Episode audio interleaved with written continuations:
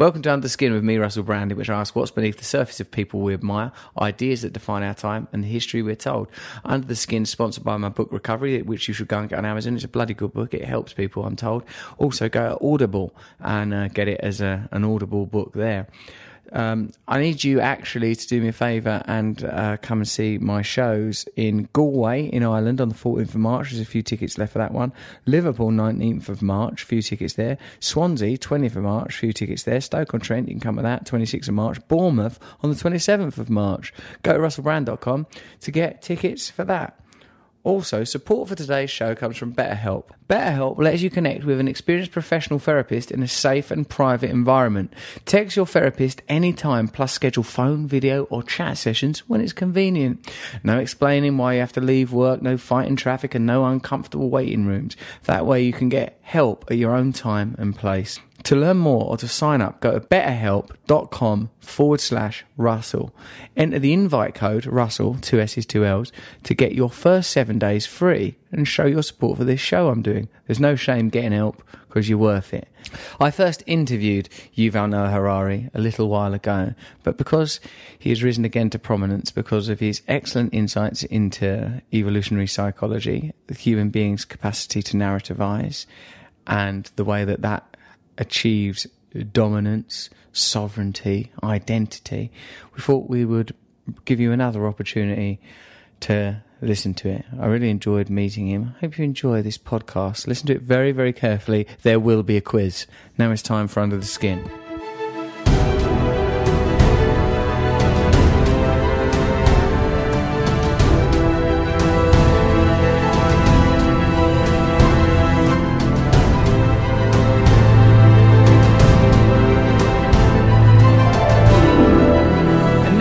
Under the Skin proper with Yuval Noah Harari. Now, I genuinely love this author, and I think it's probably safe to call him a philosopher. He wrote that book, Sapiens, or perhaps it's Sapiens. I don't think it's a book about saps. It might be about homos. I'm an homo sapien.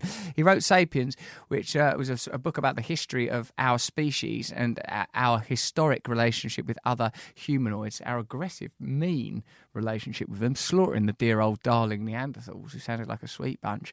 And his new book, Homo Deus, is a, a sort of a well, kind of a look at our future that I thought was a bit bleak and dire. Here's some proper facts about Yuval Harari. He's an Israeli historian and a tenured professor in the Department of History at the Hebrew University of Jerusalem. He's the author of various books, including the international international bestseller Sapiens or Sapiens, depending on how you talk. A Brief History of Humankind is the subtitle, which has been translated into 30 languages, and his latest book, Homo Deus, A Brief History of Tomorrow. Ooh, fancy. So let's talk to Yuval Harari. I'm saying your name correctly, Yuval. Uh, Yuval. Yuval. Yeah, like like it's written. It's no, there is no secret there. There's no mystery. I think because no. your work is so layered, people assume that your, even your name has complexity to it. Um, it's an unfamiliar name, at least in the English-speaking countries. What is it? Uh, Hebrew. It's Hebrew. Yeah. Yuval Noah Harari. Yeah, exactly. It's a, it's a very beautiful lyrical name. The whole time that I was reading Sapiens, or as I sometimes accidentally call it, Sapiens, I never fully became confident with your name. And mm-hmm. I, I, do remember barking to Gareth, who produces uh, uh, the Trews. There's like an online news thing that I was doing for a while and still do sometimes.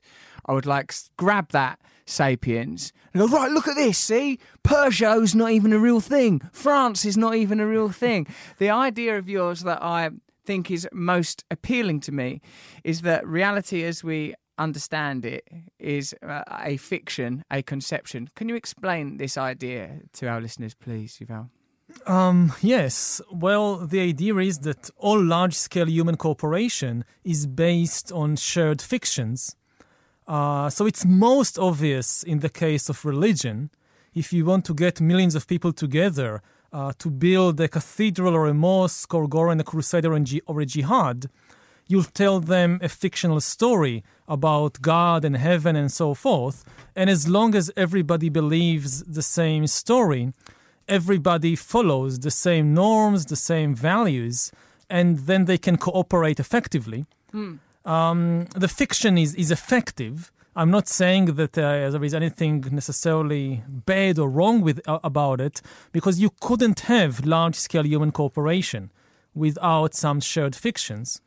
Uh, if you look at other animals like our chimpanzee cousins, you can never convince a bunch of chimpanzees to come together uh, to build a cathedral or to fight a war against the neighboring troop of chimpanzees by promising to them that if they are killed in the war, then after they die, they go to chimpanzee heaven and mm. they receive lots of bananas and coconuts and whatever. Um, but what is really important is to realize that this kind of thing is happening not just with religion, it's happening with all other kinds of large scale human cooperation. Uh, if you think about the political system, then nations are just a fictional story we've created. Nations have no physical or biological reality. Mm. They are not like a mountain or a tree or a river, which you can actually see.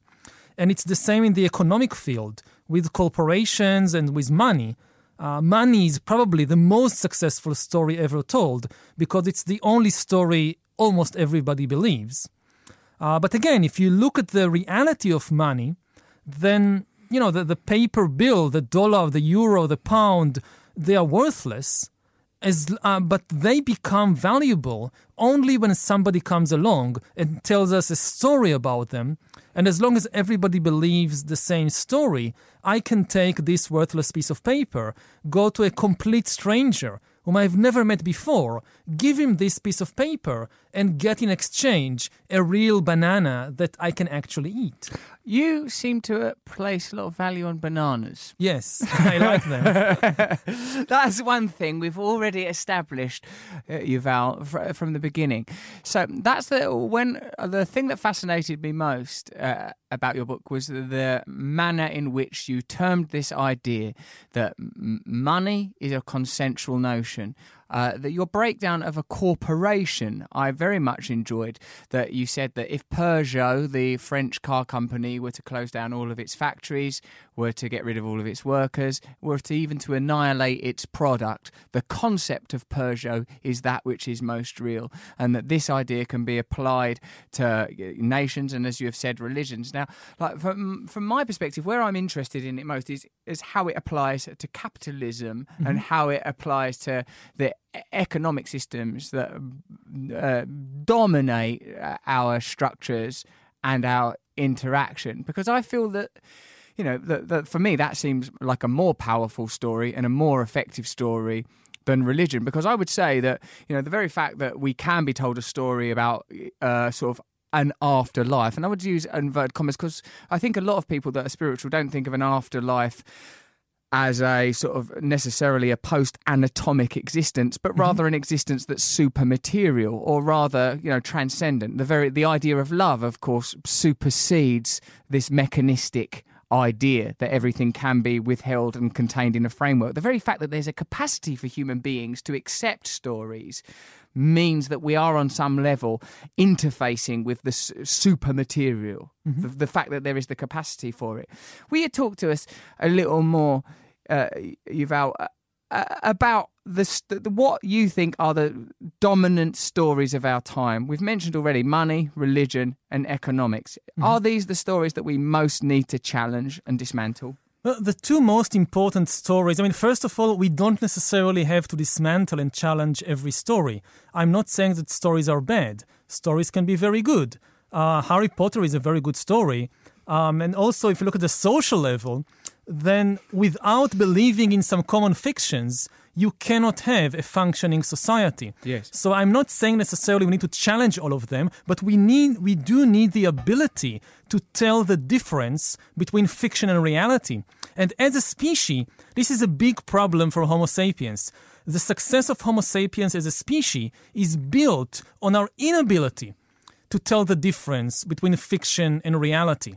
We rule the world because of our global networks of cooperation, and they are all based on believing in fictional stories. So it's an, in a way, we have an evolutionary pressure not to be able to tell the difference between mm. fiction and reality. Now, if you if you talk about the dominant fictions of our time, then yeah, I would say the two most important ones are capitalism and humanism which for the last few generations have been in alliance, but now this alliance is breaking down. and much of what happens in the world can be explained in terms of capitalism and uh, humanism divorcing and going along separate ways. Now, capitalism is based, uh, uh, aside from money, it's also based on stories about corporations, which again are not real entities. They are just what uh, lawyers call legal fictions. Even the lawyers, if you ask them, they will tell you uh, Microsoft and General Motors and Toyota and all that, these are legal fictions. Mm. It's just a story that the powerful storytellers or shamans called lawyers yes. have invented and created, and everybody believes in it. It's good. Uh, I understand what you're saying, and this might be one of those points where I do some of my translation just to make sure that this doesn't lose its populist edge. Mm-hmm. That that in a way you're saying that lawyers create spells, legal spells, to say there is a real thing called Coca Cola. Yes. It's a real thing and we have to respect it and regard it and pay for it. And I remember as a kid, prior to having access to the kind of information that you're talking about, or the way that sort of structures work and the way that corporations operate, the sort of moment where I started to think there isn't anything inherently young or sexy about Coca Cola. It's just a brown, sugary drink. And this alliance between Coca Cola and youth jubilation mm. and sexiness I am doing that work in my own consciousness as a result of having been subjected to images that continually associate sexiness to Coca Cola. But there is no inherentness.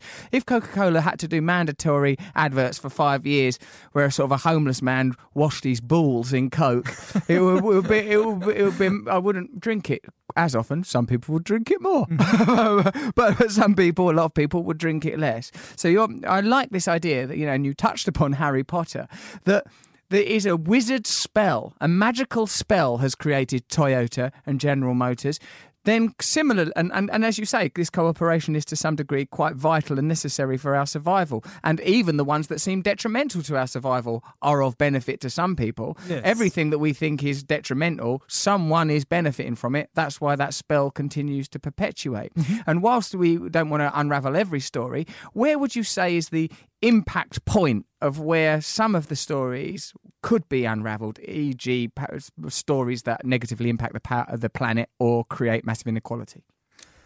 Um, for me, the real question is the question of suffering. Hmm. Um, whether a story cr- generates more suffering or less. And this is also the key way to differentiate between realities in, and fiction. I mean, it, it's a bit complicated, but to, to make a very long story short, if you want a quick way to tell the difference, what is a real entity and what is just a fiction created by all kinds of shamans and lawyers and so forth, you should ask whether this entity can suffer. A human being can suffer, it's real. A cow, a chicken can suffer, they are real. But Coca Cola cannot suffer.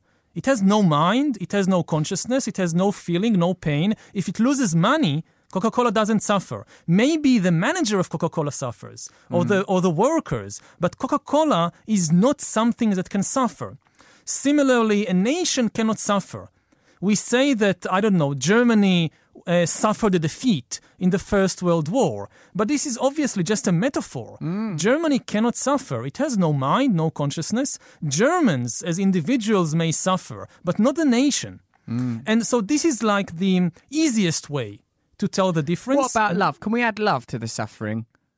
Please, what? Uh, Professor as something. Well, that's well, not because otherwise it's just like the, the, Otherwise, our reality is determined on some level by suffering. Because similarly, Coca Cola cannot love. Similarly, Germany that's cannot true. love. And and uh, like, isn't it interesting that the, the, the, in that the, the episode that uh, perhaps most of not most defines Germany. Christ, it's not up to me to decide. but when like during the Second World War, the the relationship that Germany had with particular myths and narratives did characterize Germany as this, like it used mythology very potently. It used symbolism and logos very powerfully. Germany is this. Mm-hmm. Now, Germany was in a, a, time of great crisis and needed a different narrative. And the narrative they relied upon was a relationship between the land and the people and the soil and the blood. And of course, there were terrifying consequences for millions and millions of people across Europe and the world. But this was one of a, a very potent use yes. of fiction. Mm-hmm. Yeah, I mean, it's basically, again, going back to Harry Potter.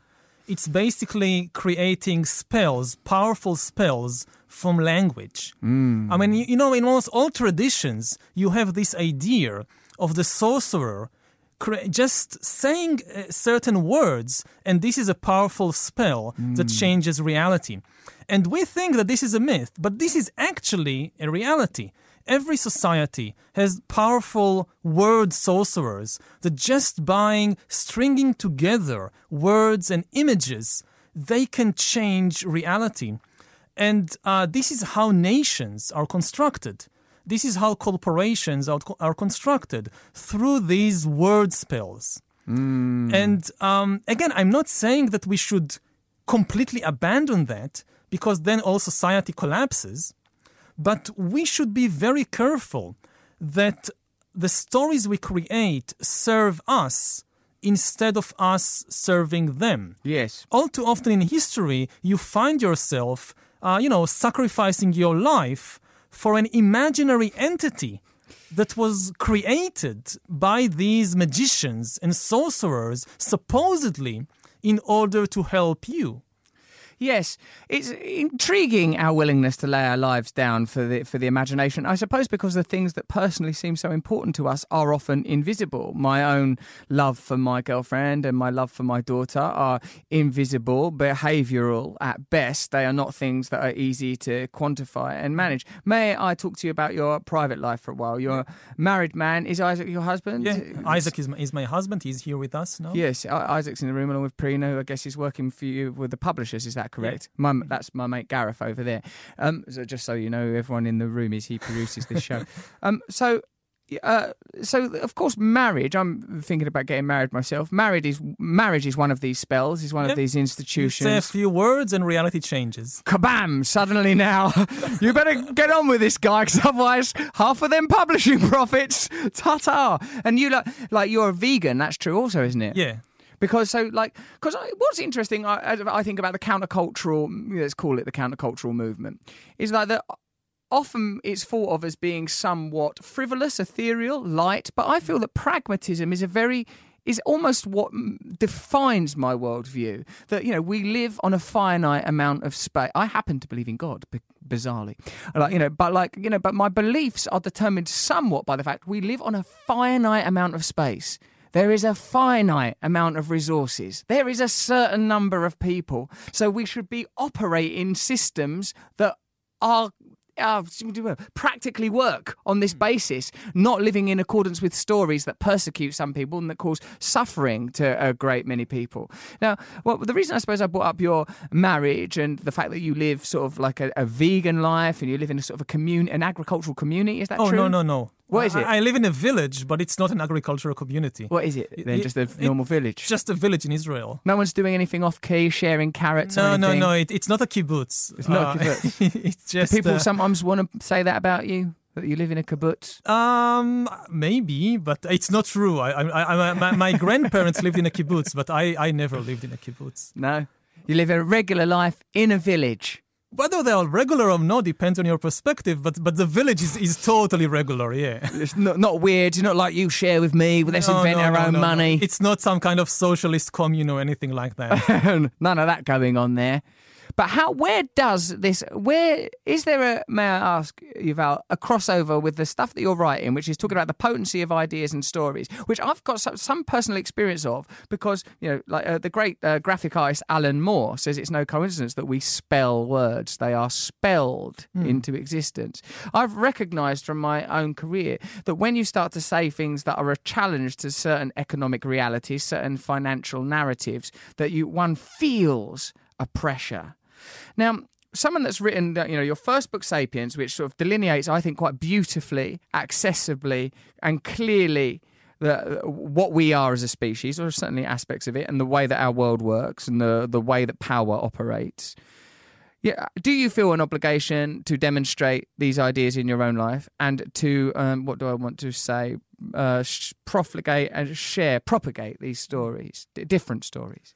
Well, for me, again, the, the crucial thing is to be able to differentiate between the fictional stories and reality, which is extremely difficult because the whole of society is based on being unable to distinguish between the two.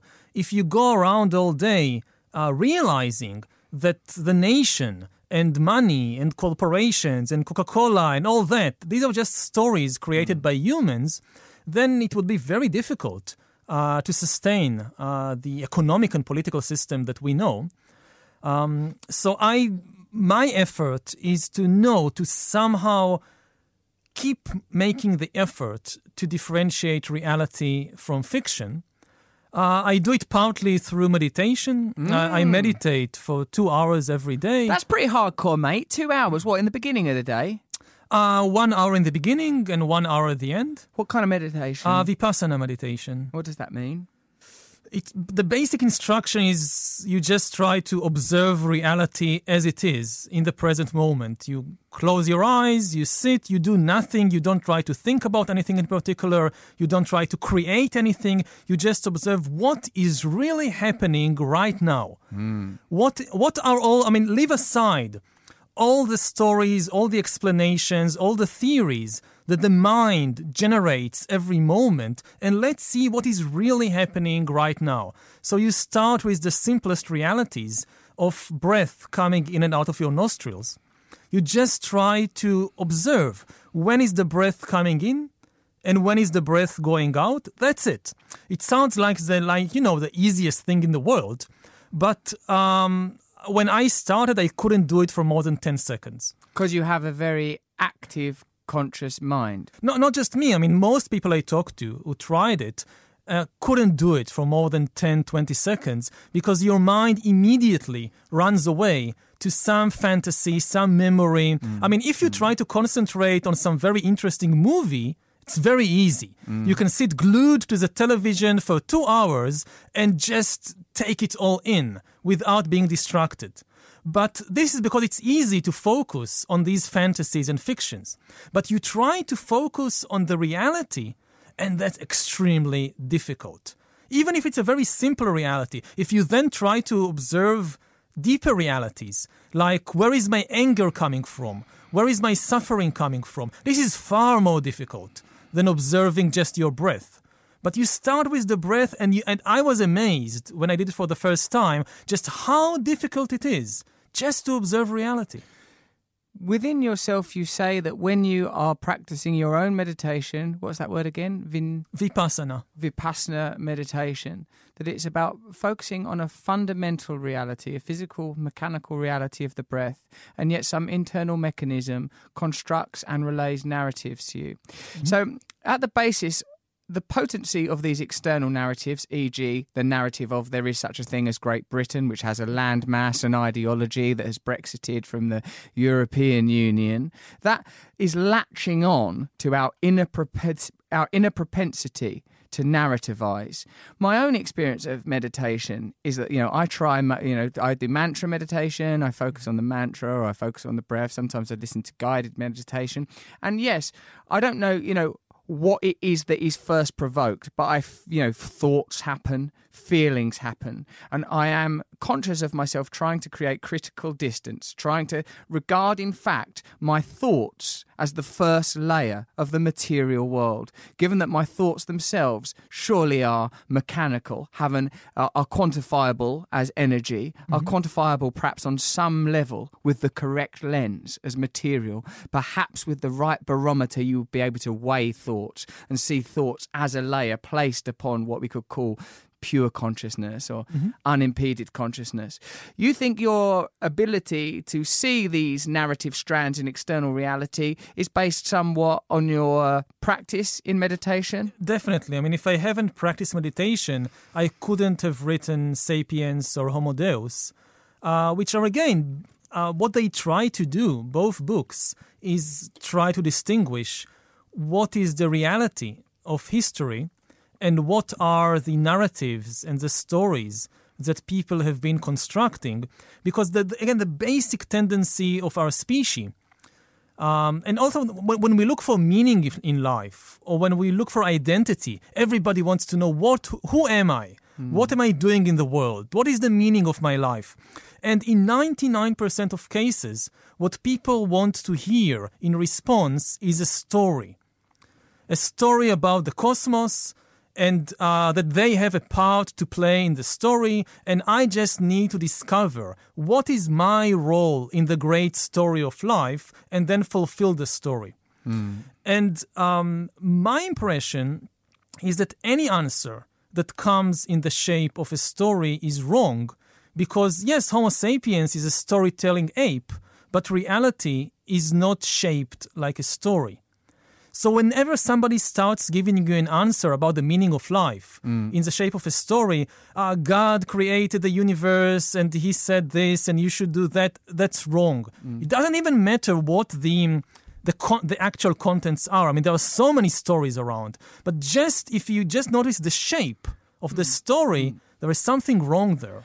Do you not think that language is to a degree limited in that it will always narrativize? And would you not agree, Yuval, that the fact that there is such a corollary in all of these narratives, I'm referring to the work of uh, Joseph Campbell and Carl Jung, where one sees continually archetypical journeys, archetypical characters, archetypical narratives re emerging as evidence for some kind of essential truth, what in Buddhism would be called Dharma. You hmm. know, and, and, of course, our humanistic understanding of time and space means we're going to narrativize it because we are all born and we are all going to die and we were all in the Ed, the uteral Eden and cast out of that garden hmm. into this world of pain and screaming.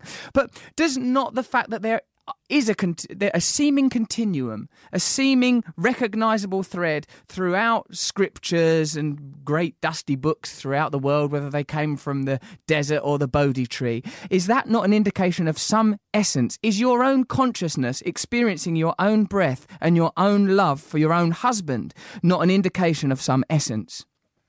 Uh, I don't think so. I mean, first of all, there are some also great differences between the great stories of the different traditions. They cannot be all reduced to a single archetype. And uh, even if there are some similarities across all cultures, maybe they just indicate some basic biological fact about the way Homo sapiens perceives reality, and not some deep truth about reality as such.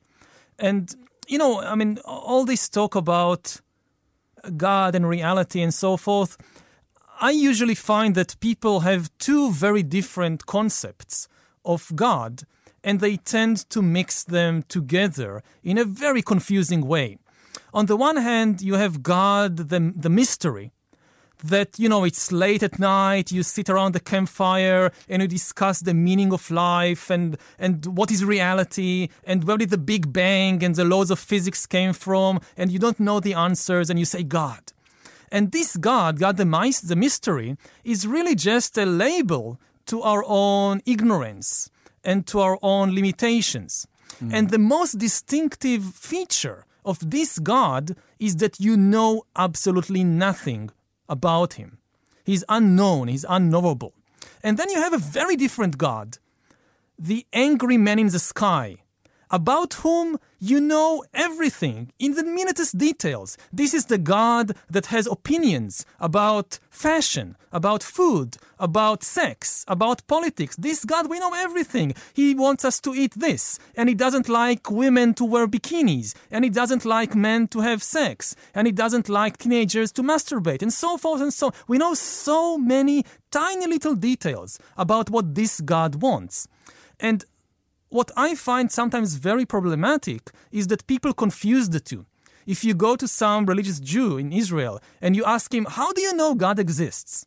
That he would start talking about the great mystery, about how science doesn't understand the origins of the Big Bang and, and life and all that. And that sounds very convincing. And then, like a magician, with a sleight of hand that changes one card for another card, he would suddenly replace the mystery God for the angry man in the sky and would somehow tell you because we don't know uh, the origin of the Big Bang, homosexuality is wrong. And you shouldn't drive on the Sabbath. And you shouldn't eat non kosher food and all that. And there is absolutely no connection. This I agree two with gods. one hundred percent. I agree that us not knowing the origins of the Big Bang, it's very difficult to say don't have sex with people that have got the same genitals as you on that basis. Anyone that's making that connection, they are making it up because they like it. I would like to add a third God mm-hmm. to uh, uh, your polar idea of ultimate realities. And this is the God of love. This mm-hmm. is this inherent sense that I have and that you have that seems to be internally present, inhered within us, that we must be good, that we must be loving, that of course I sin or I err or I do things that are selfish and lustful and greedy, but I know I am doing these things. And I know that it is a transgression not against some social inculcation, although how would I ever delineate between that which I learned and that which I essentially understand? It, other than the pang, other than poetry, other than Michelangelo, other than Mozart and Chaplin, other than our great cultures driven by love and by connection. And people that don't understand that, the psychopaths, the murderers, the maniacs, those people that transgress against that code, we all know that code is present. This is the God that I revere. And this hmm. God, for me, can never be used to inflict suffering or hierarchies, but for for me, this is the God that we must make a connection with, the God that is defined only by the self, the God that isn't prescribed or delineated by another, but is felt internally and is used as a monitor of your own conduct, not of the conduct of others. Well, I have several th- different things. No, you don't. I've just won the argument. Good night.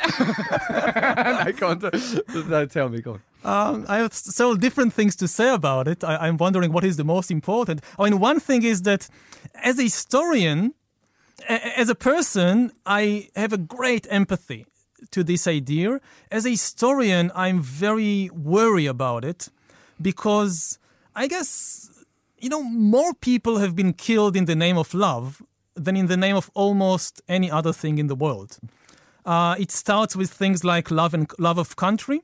But even the, like the pure you love of that's God, love, mate, or is that power? No, Because I, I- mean, I think you're doing a magician's sleight of hand yourself there. I think I held up the card of mystery, and you held up the card of orthodoxy. You held up the Yuval the human, and then you held up Yuval the historian. But I see just one man before me. Yeah, so I, I'm just saying that again. I, I'm careful about words, uh, and the word love, um, just like the word God, has been implicated over history. I mean, there is so much, so much baggage being carried by this word that um, uh, this is why I, I worry. ab- I, I'm worried about it uh, because of the historical tradition of piling lots of very problematic things on, on this love. I mean, again, if you think about Christianity, the religion of love, it's the, if you make a survey of history of all the different religions, then the religion of love has persecuted and killed more people than any other religion in the world. Mm. Yeah, but I'm so, not. That's back. You know, like I mean, we, me and you can side by side bag that one up and say pack that in because that you know that's sort of about territory this is not about beingness this is not about what personal relationship do you have with your own consciousness when okay, you're so, so let's your- Uh-huh. go to the other thing I, I wanted to say, um, which is that the other big myth of our era, besides capitalism, is uh, humanism. Hmm. And humanism is the belief that the ultimate authority and meaning in the world Hmm. comes from human feelings. This is why it's called humanism um, it's the idea that any big questions we face as individuals or as collectives, the answer will come from human feelings. Uh, in politics, you want to know who should rule. You ask people, "How do you feel?" This is the basic of basis of democratic elections. And uh, in ethics, if it feels good, do it, and, and so forth. And I don't think you're right there, mate. I think it comes from rationalism. I think that people sort of ask what you feel according to the data and information that we've given you. You know, like I, I you know, like take sort of what's happened. Like you know, of course, you, one could easily argue Donald Trump the result of anger, the human feeling of anger. Brexit, similarly, perhaps you could, and, and all conflict as a result of anger. But that I think that that anger has a relationship with rationalism, and indeed, you know, I'm getting this from your own bloody book. The stories people have been told in those situations, they've been narrativized into rage. And if we and, and don't we have a we and I mean you know me and you have a duty to narrativize them into love. I mean, because when you talk about this, like that, you are a man that spends two hours. I'm always interested when I spend time with people that meditate a lot because I think you are making an effort to have access with, you know, not what you feel, but who is observing what you mm. feel, not what you think, but who is observing what you think. And for me, this is what I mean by inverted commas God. That there appears to be some kind of consciousness that is beyond anatomical me, that is beyond sensory me, sensual and sensual me, and you know, of course, at some point, stories have to be told, language has to be deployed. But it's only, I think, when it becomes about the exertion of power and the and the uh, pre- prescription of orthodoxy that we have a problem around love. You know, like a, uh, then it's not love anymore. Then you, you know, to use your brilliant idiom, that's when the sleight of hand and the transition yes. of card has occurred. Mm-hmm.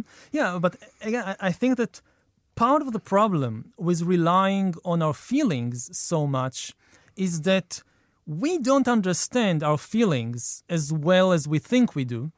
It's very complicated, and um, therefore, again, I'm I have an empathy towards the, the basic attitude, but I would be very cautious about uh, trusting our feelings too much, because very often we don't really understand them, and we don't really understand where they are coming from uh, very often our feelings are shaped, as you say, by these external stories, but by these external narratives.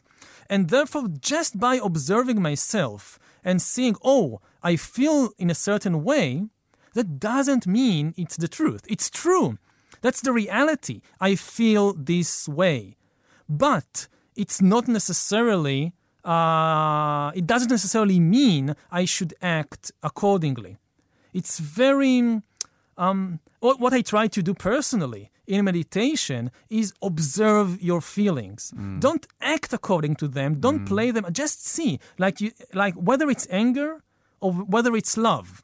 When was the last time you just spent time in the company of your anger or of your love, doing nothing, not trying to to implement it, to act in the world according just what is what is happening to me? Mm. how does it feel when i'm angry? How does it feel when i'm in love? And sometimes you find that the labels you give your feelings are not are not so accurate. Mm. like you say to yourself to yourself i love but when you actually observe you see this is not love this is something else. Yes, this is very good. I'm very fascinated to hear you talk about this because I know that you're sort of a great academic and a great writer. And it, for me to hear that there is such an intricate connection between this and your personal relationship with your own consciousness and meditation is quite fascinating. And I think people do misdiagnose their feelings. I think that quite often by love we mean desire, quite often by anger we mean discomfort. I'm fascinated by this. And now an advertisement break. Made from a sustainably sourced, naturally soft fabric that's three times softer than cotton, MeUndies, MeUndies will be the most comfortable pair of underwear you own. Mine are all covered in spikes yeah, well, regardless of your particular underpants, these are going to be better. They're the ultimate feel good undies for when you want to feel naked, not be naked. Ladies, they come in tons of different colours and styles. Fellas, the diamond seamed pouch gives your stuff what it needs without feeling too tight. MeUndies is so sure you'll love their underwear. They offer a 100% satisfaction guarantee. If you don't love your first pair, get a full refund. Right now, my listeners will get 20% off their first pair, your first pair, if it is you that's listening, and free shipping. You're not going to pay for shipping. So this, this is a no brainer to try. 20% off, free shipping, and 100% satisfaction guarantee. What are you waiting for? Why are you staring at the ground? What's wrong with you? Buy underpants. To get your 20% off, free shipping, and their 100% satisfaction guarantee, and get the best and softest underwear you'll ever own, go to meundies.com slash Russell. That's meundies.com slash Russell. This is a limited time offer, so what are you waiting for? Start wearing the best underwear of your life. It's changed my life. My life forever changing. Sometimes as a result of pants, sometimes other phenomena.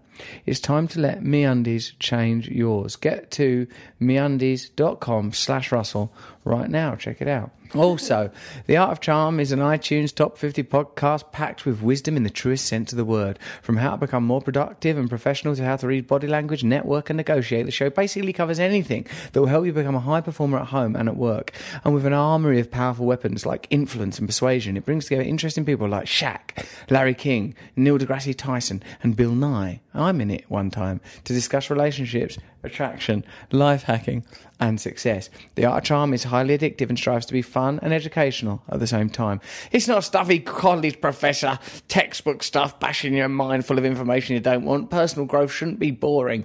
This isn't pop psychology either, nor is it superficial advice. This is a show that offers meaningful, fun, life changing insights with a practical edge that you can apply right out of the box. You deserve an extraordinary life. Go to theartcharm.com forward slash podcast or search for The Art of Charm on iTunes, Stitcher, or wherever you listen to podcasts and start taking your life to the next level. That's all the commercial content you're going to need. Enjoy the show. One of the things I got from, I've not read all of Homo Deus, but one of the main things I've got is none of this stuff's matters anyway, because bloody robots are on the precipice of taking over everything, and all of our little problems now, like Donald Trump and Brexit and even climate change, and they're going to be like piffling little mosquitoes compared to the great monolith, the glacial problem of artificial intelligence, robots coming over here, stealing our jobs from the technological dimension, and uh, and bloody AI. Tell me, what are we going to do with what you, the, to use your phrase, the uncoupling of consciousness from intelligence? We've created an intel, we're making ourselves bloody obsolete, and God is now an algorithm. What's going to happen, Yuval? Well, it depends on the on the level of, of, of your question. If it's the job market, then yes, that's a terrible problem we are facing.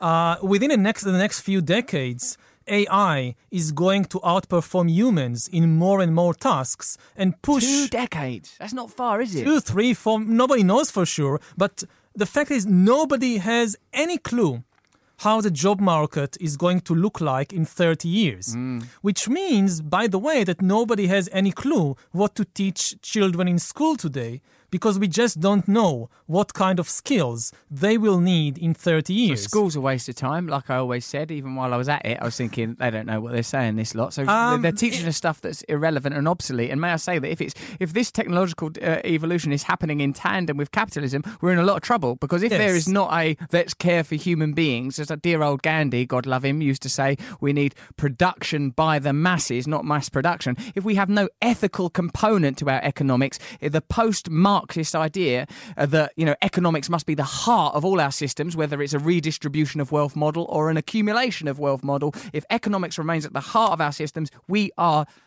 double fucked. Is that, that's Um, what's happening? Yes, I mean, to put it in a very provocative way, what we are talking about is the creation of the useless class. A class we've never seen before in history. Oh no. Uh, people who are useless not from the viewpoint of their mother or of their husband, people who are useless from the viewpoint of the economic and military system. And at least the way the world looks today, you don't want to be useless to the system. No. Because all the amazing achievements, let's say, even of the welfare state over the last century, all the investment in education and health and so forth, this was largely because the system needed the people. Even in dictatorships like Nazi Germany, the state invested heavily in mass education and mm. mass health because Germany, Nazi Germany, needed millions of poor people to serve as soldiers and as workers.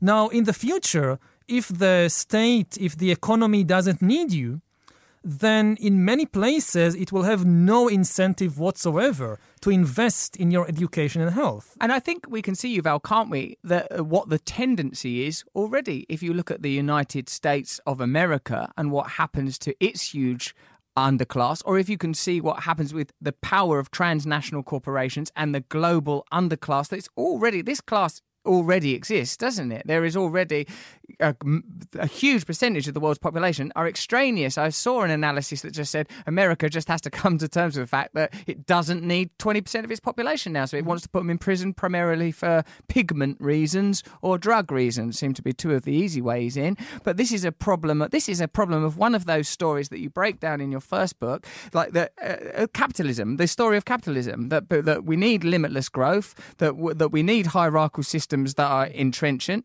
Now, uh, No, but, but the point is, until today, as we said in the beginning, capitalism and humanism were in alliance, were kind of marriage, because capitalism needed humanism. You needed the humans, you needed the people. What happens when uh, you have capitalism but no humanism because you don't need most humans? So, all the assumptions of the current political discussion are based on 20th century realities. And in the 20th century, I mean, to some extent at least, there was a, an alliance between capitalism and humanism, and much of the liberalization of politics and society that you saw all over the world in, in the past few decades was because of economic reasons. There was an economic pressure Yes. on governments all over the world to liberalize because the thinking was it makes good economic sense. But what happens once capitalism and humanism part ways? That you can have a growing capitalist economy without most humans and without liberalizing your politics and your social system. Um, another and even deeper problem is uh, a very basic change in our understanding of human life and meaning. Most people, and certainly most of art, conceive as human of human life as a drama of decision making. If you think about any Shakespeare player, play, about any Hollywood movie, then it all revolves around decision making. You need to decide whether to marry X or Y. Yes. You need to decide. Decision is character. Yes. And with the rise of AI, we are very close to the point when all decisions can be made better by an AI. You're So- right. I mean, it happens even now. You like when you're in the bank, they sort of like they just defer to an algorithm. Yeah. Could I have some money, please? Wait a second. Let me talk to the boss. No, fuck off. Right, so like, like, and, and like, you can't argue with that Because Now, the algorithm said no. the algorithm says no. Computer says no. To quote Little Britain. So we're making ourselves obsolete. We are like uh, the, the, the image I have but is it, it's more than economics. I mean, we are talking now about the very meaning of life. Again, Go try on. to think about a Shake, your favorite Shakespeare play or your favorite Hollywood Hamlet. a co- comedy when the Still Hamlet. decisions are taking are taken by an algorithm. Like Hamlet wants to know what to do, so okay, I'll just ask Google what to do. Kill your father immediately and go and have sex with your mother. Bloody hell, Google. we need to check that algorithm. that's what I was going to do anyway in a four hours. All right, so that's yes. The, the, the our capacity for mm, making decisions is about to be removed from us because we are creating a consciousness that we ourselves aren't even going to be able to appreciate. intelligence, not an a in- an, inte- mm, mm, an intelligence that transcends the the capacity of our consciousness in a way that is God. I mean, one of the ways that I think of God is that mm, information is infinite. The human capacity for understanding is finite. We require faith. We Mm-hmm. Yes. require faith. So now we have faith in the algorithm. The algorithm has more data than us. It has greater computing power. So it- you know, it starts as you say with the banks. Now the banks have greater and greater faith in the algorithm. You apply for a loan, they say no. You ask why, they say the algorithm said no, and they have faith in the algorithm. And Faith. this will happen more and more in the private lives of individuals. Uh, you want to know what to study at college. So you ask Google or Facebook. They know you better than you know yourself. They know that the job market, university, whatever. And eventually, even when you have to decide whom to marry or whether to marry, you said that you're, you're considering whether to get married or not. So in 30 years, you'll just ask Google. I won't because I'm against this this dystopia, this Aldous Huxley awful new techno world. Because what I think can like yes, we can create intelligence, but we cannot as create consciousness. We mm-hmm. cannot create consciousness. So like this for me feels like a yet another pivotal moment in human history. I feel like we're standing before a beanstalk that if we don't take action now, it's going to be too late to take action. Is this like in your book Homo Deus? Are you is there are you not saying we have a human imperative? To make change, of course, like, what was the argument? No, you know, again, this is I'm giving you your own information back. That the argument for agriculture was it's going to make things better for us. Oh no, it made things better for a few people. You're fucked. Then the technological revolution. Oh, it's going to make things better for us. Where is this leisure time? Where is the, our days off? You know, like you know. And now that you're saying that the next level of this is almost to make humans defunct and obsolete, and we're already seeing this because strewn on the London streets where we record this podcast are humans that are extraneous to our purpose. They are spilled, self medicated, drugged, empty, half finished suicides adorn our streets. Now, humanism, I think, is a, a problem because it derives its ideology from a, a secondary, not a secondary, a primary and an earlier system. It comes from Christianity. It comes from ideas that themselves are somewhat tainted. But the, my argument, to return to an earlier point, is that at the core of these faiths is we do still feel love. The algorithm is not going to say, I'm going to give you a mortgage because I love you, or you should do that because you love Isaac, or you've got to look after Mabel. Eventually, human beings, I mean, this is, I suppose, the, um, the apocalyptic vision, the apocalyptic aspect of uh, Homo Deus is the algorithm will decide ultimately that humans are a bad idea, that humans are a blip, that we are a slobbering, mucusy No, I- blob. I, I think that this is the Hollywood apocalypse, that the robots are going to kill us. And I think this is the less interesting and less likely apocalypse. The far more frightening apocalypse is the apocalypse of banality.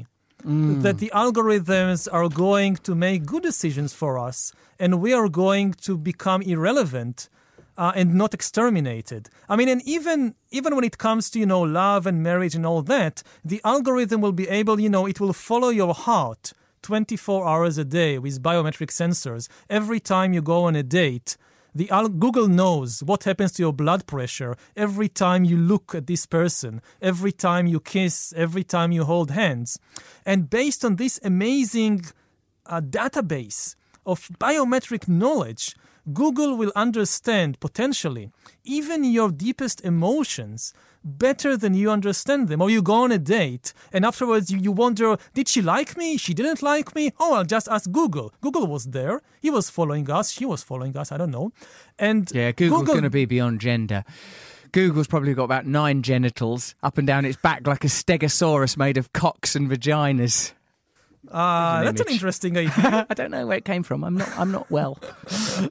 but you're saying that we will ultimately exclude chaos. We will ultimately exclu- exclude chance. The trickster figure, whether it be Raven or Coyote or Christ himself, present in every myth. The possibility for chaos. The relationship we must always have with chaos as this planet spins ultimately and definitely into the sun. If that is excluded, that can't be rightly called progress. That can be c- called a conclusion. A conclusion to the role of human beings, excluded from the role of decision making. Isn't it sort of in a way that we have to prove that we can come up with a better narrative, prove that we can make better decisions? Yeah, but, but the thing is, in, in, in, in the normal Hollywood science fiction apocalypse, it starts when some engineer or company have this new robot or new computer that can make everything better for us. Yeah, That's Skynet, Act One. the Matrix. And then Act Two, something goes wrong.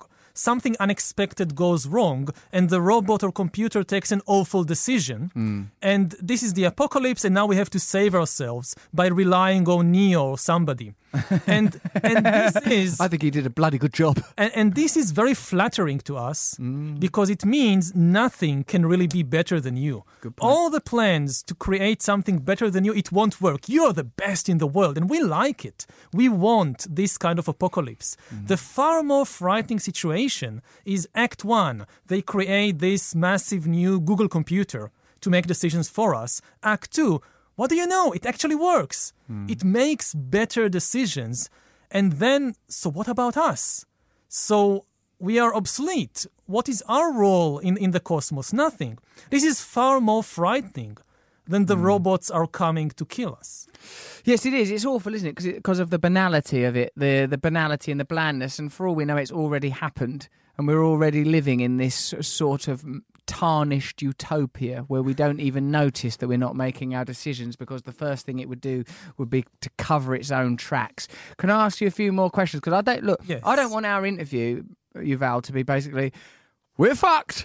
you know, we've got to find some upside to this stuff, haven't we? Because I, I for example, am a uh, great believer in, if not humanity, a believer that because here's what I think is I think that that we are just a temporary manifestation of some other consciousness, and I think that the reason there is an inherent value in you communing with your own consciousness in meditation is because there is something essential occurring in that instance, and that we've come out too much into the into this uh, the dynamism of the material world. We've forgotten uh, that we have a relationship with pure consciousness, and if we have a better relationship with pure consciousness, we'll be- make better decisions, we'll create better systems, and we'll use technology technology sagely and wisely, and we'll be able to you know. Although it probably we, will we be can quite definitely, calm. No, we can definitely do it. I mean, I don't think technology is is deterministic.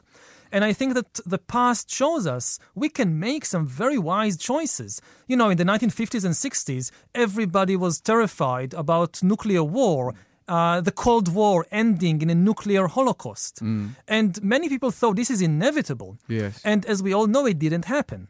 Uh, people made the right choices, the wise decisions. Um, I mean, for me, I guess as a person, the the one person I admire most, at least in recent history, is probably Mikhail Gorbachev. I think we maybe all owe our lives uh, to Gorbachev. If you had somebody else in the Kremlin in the late 1980s, like Milosevic or somebody, maybe nobody would be here today to have this discussion. And, you know, Gorbachev gave up more power than any person in the history of the world. And thereby, he brought the Cold War to an end without a nuclear catastrophe. And I, th- I find this extremely admirable and also hopeful for the future that people still have agency. Uh, technology, just because you invented a nuclear bomb, doesn't mean it's going to go off. And people do have the capacity uh, to give up to give up power in order to make the world a better place. Yes. Selflessness, sacrifice, transcendence of the self, to look beyond the determination of your body as just an anatomy, your individualism no longer the defi- the determining factor of who you are.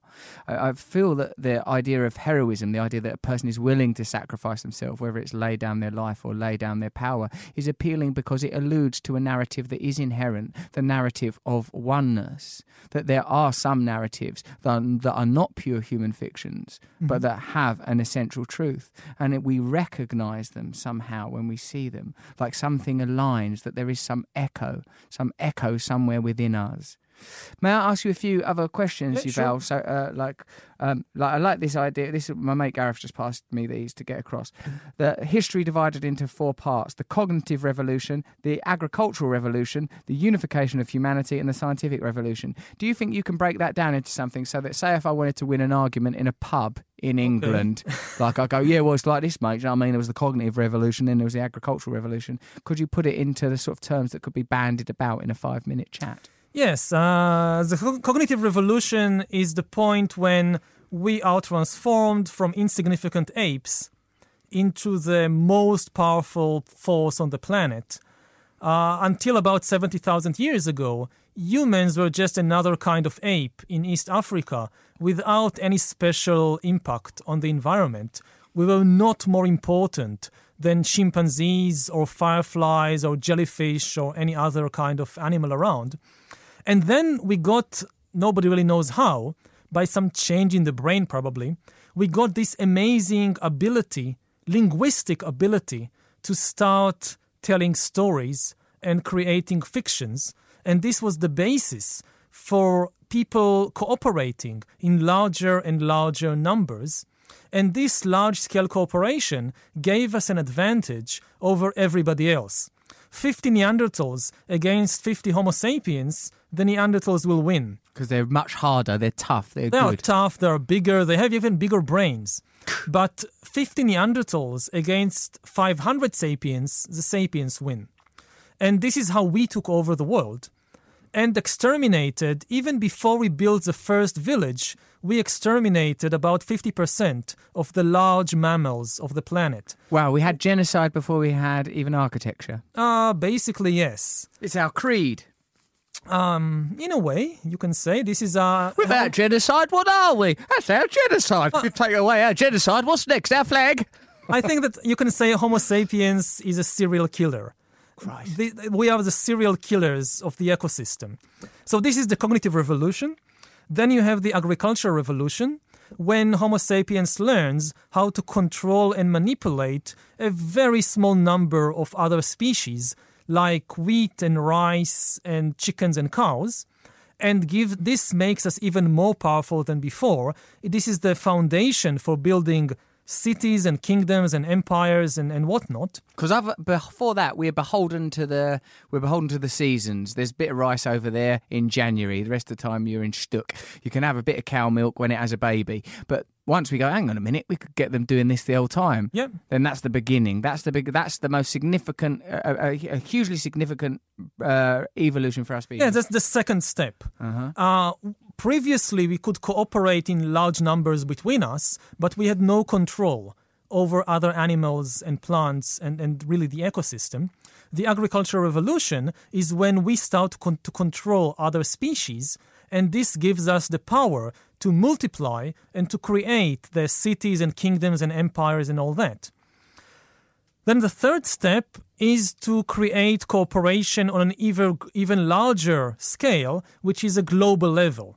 Uh, previously, humankind was divided into thousands of different separate tribes. Uh, in a process lasting centuries, we unify to create the single civilization that today encompass the whole world. There are still different religions, different states, and so forth, but today the entire world is a single political, economic, and cultural system.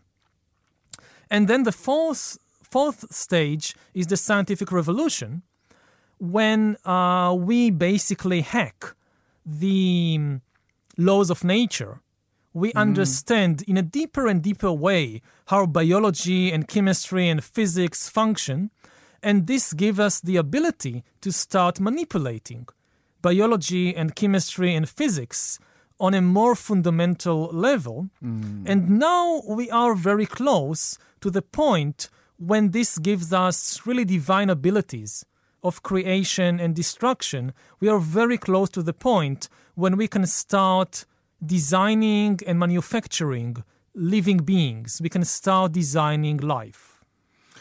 That's brilliant. I like understanding that. What is this force that's driving it? What is this force that's pushed us from single cellular creatures all the way through like history, reptilian history, mammalian history, these apes till that cognitive ape, then the agricultural one, then the cooperative one? What is this force? And is there a narrative to that? Is there a drive to yes. it? Or is it just like universal expansion, just um, energy moving meaninglessly? Well, at least beyond a certain point, the force is dissatisfaction. uh, certainly, when you uh, when you look at humans, the most basic reaction of the human mind to achievement is not satisfaction; it's craving for more. Mm. It doesn't matter what you achieve.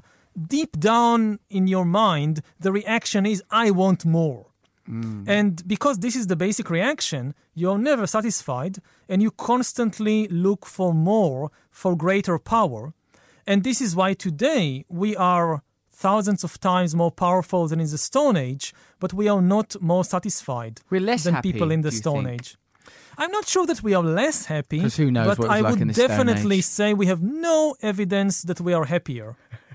We've got no bloody evidence. After all this work, not a shred of evidence that we're any happier. And I think this is an integral point, isn't it, Yuval, that, that this drive to find satisfaction, this uh, as yet uh, unmet dr- drive to find satisfaction is interesting. And like, wouldn't like, uh, you know, well, Buddha, he was pretty plain about it when he says, No point doing that. The house is on fire. Get out of the house. Stop believing in the material world. Stop believing in this illusion. Find uh, connection or enlightenment within. Now, like, don't, don't, don't you think a, fin- a fundamental shift in the consciousness of one individual, i.e., you, that you've obviously had this shift? You're obviously a person, if you spend two hours a day in meditation and writing books like that, you've obviously experienced some degree of you know, to to and uh, to reconfigure the word love once more to mean connection connection to oneself, connection to one's environment, connection to another.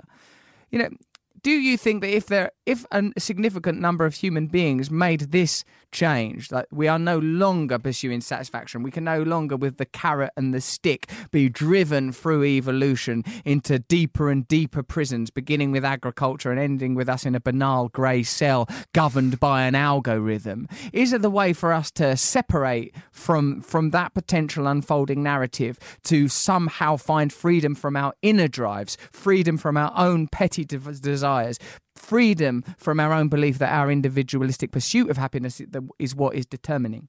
Uh, no. Oh, come on, mate. uh, I think it's not scalable. Um, it's Something's got to happen. I'm giving you a banana. Oh, banana. you have a banana there. love. See, I know you love a banana, and look at this. What's happening? Yeah, I do you want one? It's all you ever bloody talk about. Now I'll offer you one. You don't want it. What's wrong with you, you foul? so. What I- did you like as a little kid? May I ask? Uh, don't you want an answer to the Oh, previous I've question? gone off that now. Well, I think it wo- it can work for individuals, but not for societies as a whole. I mean, Buddha himself failed to change society as a whole. Hold on, it's too early to say. Oh, okay. I've May- only maybe just it's- cottoned onto it. Maybe it was when I got it. Okay, That was the so at shift. least for, for the last 2000 years, even in Buddhist countries, I mean, people can, can you know, recite like a, like a parrot Doesn't mean all the right things. They're going They out there selling drugs. yeah, they still have wars, they still have the social oppression, they have all, all of it.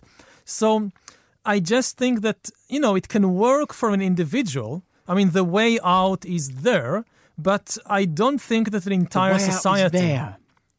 So we need to make this story a little more appealing. The story of self-change. The, you know, But then when you try to make the story appealing, Mm-hmm. um, usually what happens, you lose the truth, you lose Mm. the essence. I mean, uh, uh, from my experience, especially because I do meditate for two hours every day, it's just so difficult. yeah, it's so hard, it's just so hard that I don't see. Give up your iPhones, everyone, and just sit quietly for two hours every single day. Fuck off! No, stop eating chocolate, stop masturbating, stop looking at porn, stop buying stuff, and sit and meditate for two hours and write a very difficult book on the evolution of consciousness and our relationship to the material world. Now, but we can't prescribe that. I mean, look, I think what, what you know, like one of the things Buddha stuck in there was we've got to enlighten everyone. He was very clear about it, wasn't he? Yeah, but he was thinking in terms of billions and billions of years. Oh. Uh, he he wasn't timeline on that. He wasn't talking, as far as I understand. I mean, the time scale he was talking about was really billions of years. Um, he, I don't think he was under the illusion No, he that you know in That's 50 one thing years, Buddha wasn't. Yeah. Under illusions. He was determined. I'm not going to be under any, he said. so you know, if you think in terms of 50 years, it's probably not going to work. So we're not going to be able to change the world. But what about, hold on, Yuval, you say billions of years, but every single one of us that's alive now, dead in a hundred years. The only thing that will survive is the ideas. Now, if we can make these ideas and narratives strong enough and appealing enough, my daughter's generation and any future children the rest of us may have will have access to these ideas. I mean, like, isn't it stitched in there the idea in every faith and ideology there is look, sacrifice. Don't spend your life pursuing pleasure because not only will it not make you happy, it won't make the world happy. Don't we have, is it possible for me to raise my still as yet relatively neutral child to appreciate the idea that if you, the answers are within, do not get caught up in these iPhones I'm already showing you to shut you up. Don't get caught up that they're the answer. Is it possible, Yuval? Is it possible for us to stop this? You know, even if not the, you know, of course I'm narrativizing it as a Hollywood thing. I love a story, me. But like, you know, the banal future, the banal dystopia that we're uh, blindly marching towards. Is there a way of preventing it through self change, through self realization? I mean, surely you are. a- Was this always your destiny when you were born? Where are you from? You're from Israeli, are you? Israel, yeah. So, like, you, when you were born in Israel, was that out? You know, was that the path that you were going to be walking? It looks like you've remade yourself through your own relationship with consciousness. Um, um, it's definitely not something I was aware of Hmm. uh, as a kid. I mean, I think the first time I saw the Buddha was on the uh, Duran Duran uh, video clip of Save a Prayer. It ends. prayer for me now. Yeah, so it ends with an image. Of, like this guy here. I think I'd like to be like him. This is little Yuval, everyone. so um, I Could have don't. been Simon Le Bon. You went the right direction, thank God. thank you. So uh, going back to the question about about your daughter, Mm. well, the the thing is, I mean, you can. Uh, it's very important to place it on the table, the Mm. option, but you cannot uh, force it, and you cannot uh, determine it, especially because nobody has any idea what kind of world she will inhabit in 50 years. And this is a very frightening thought. And this is the first time in history when parents have absolutely no idea whatsoever what kind of world their kids will inhabit. Now, of course, it was always impossible to predict the future accurately.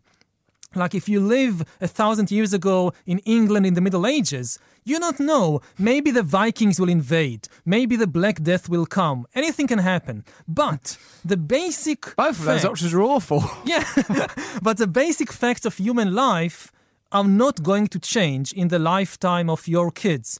They will probably still be peasants. Their bodies will be the same as mine. Their family relations will be the same as, as mine.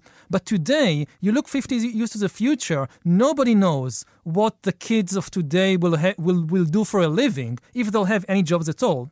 Nobody knows what kind of bodies they will have. Nobody knows what kind of sexual or romantic relationships they will have. I bloody with my daughter. None. I'm clamping down on that right away. I know what you mean. We stand on the precipice of something inconceivable, but perhaps we always did if you take away our understanding of chronological time based on our own lifespans. I mean, what is a thousand years if you take out the fact that a human being lives 75 years? It doesn't really have an But- but- but objective but- but value. It, it is a real change there because in the Middle Ages, being an adult gave you authority because you had the experience and knowledge that the young people needed. Uh, today, it's the opposite. I mean, most of your experience and knowledge is going to be irrelevant. So it's no wonder that parents or adults are losing their authority because, yes, they have less important things to tell the young people You may- because they just don't know. Look, Yuval. Now look here. no, like you've said, like of course you know. Well, like I, I agree with what you have said that uh, you know, look, we c- couldn't determine human history, but looking back at it, it has been defined by ideas. It ha- whether it's capitalism, communism, fascism, uh, agriculture, ideas and inventions. So for me, what remains is the is the notion that ideas are what change the world. So if you want power, if you want influence, control ideas. Yes. And like, even though there is, of course, a tendency for the current dominant power structures to exert their power into new terrains, such as the cyber realities, the potential for change continues to exist as long as human beings feel emotion, as long as one individual can spell different human beings into new stories. And particularly if we're about to create a great, big, dissatisfied, underclass people that are susceptible to charismatic leaders. I'm gonna sit down again. I'm only I'm only messing about. What I'm saying is this change is always possible. Um, because ideas will always have a value. Now I don't know what's going to happen in the, this uh, banal bloody cyberland that we're creating, except we need to wake up to the possibility that it may need to be prevented before it gets too much further down the road. That's one thing I'm thinking. Yeah, I think change is not only possible, it's inevitable. The one thing you know for certain about the future, it's going to change it's at a much rapid pace uh, than today. We just don't know how. Uh, and also, it's not deterministic. Uh, there is not just a single future out there. Uh, if you don't like a particular future, you can still try and do something about it you know, it's like in the 20th century that you could use the same technologies of train, electricity, and radio uh, to create a communist dictatorship or a fascist regime or a liberal democracy. The radio and the trains did not tell you what to do with them. No. So it's- other it's- force did. Some other force, some other energy drives us in that direction. Culture, and I think that can only yeah, and the culture ideas comes from where? And like, you know, ultimately this is taking place in human consciousness currently. And like so human consciousness is the thing that is the point of impact. This is the point where change has where we still have potential. Now Yuval, uh, we have been talking for over 60 minutes. It's been a wonderful conversation. You, I admire you very deeply. Your ability to disseminate uh, information, to make very complex ideas accessible. I love your book, Sapiens. I've banged on about it for ages. I'm enjoying your book, Homo Deus, and uh, I, from what you've explained to me, I've enjoyed very, very much. I suppose, and under you're not. Like, I suppose you're a person. You're like a kind of a rational guy. I just, I'm a pumped up romanticist. I believe, I, you know, God, I don't know. There's something in me. I don't know what it is. I don't know what it is, but it's. It seems to. I believe in change. I believe that. I believe in hope. I believe that human beings ultimately will not be defined by their most negative attributes. That there is still a chance for the things that we feel that are positive to become the basis for our systems, to become the basis for our stories, and that capitalism is one of our worst stories. That globalism is one of our worst stories, and that we can still tell better stories. And thank you for making this information accessible to me. Thank you. Thank you. Still like to walk your dog, do you? Hour a day of dog walking? Uh, yes, still do it. Yeah, I spend a lot of time walking my dog as well. He's a, ungrateful. No, mine is very grateful. Ah, and every score he's doing better, isn't he? Plus, he lives in that beautiful kibbutz. What a kibbutz. Thank you very much, Yuval Noah Harari. I love your literature and I've loved meeting you. Thank you. Thank you. Well, I hope you enjoyed that episode of Under the Skin. It was sponsored by my book Recovery. Go to Amazon and get it, or you can get the audiobook on Audible. Come see me on tour if you want to see me live. Galway in Ireland, 14th of March. Liverpool, 19th of March. Swansea, 20th of March. Stoke on Trent, 26th of March. And Bournemouth. When was Bournemouth, Jen, go? Wait for it. 27th of March. That'll be Bournemouth. Finally, if you like this show, subscribe to it, review it in iTunes. Please only give it five star reviews because there's no point hurting people's feelings, is there? You won't get anything from that. Thanks. Bye.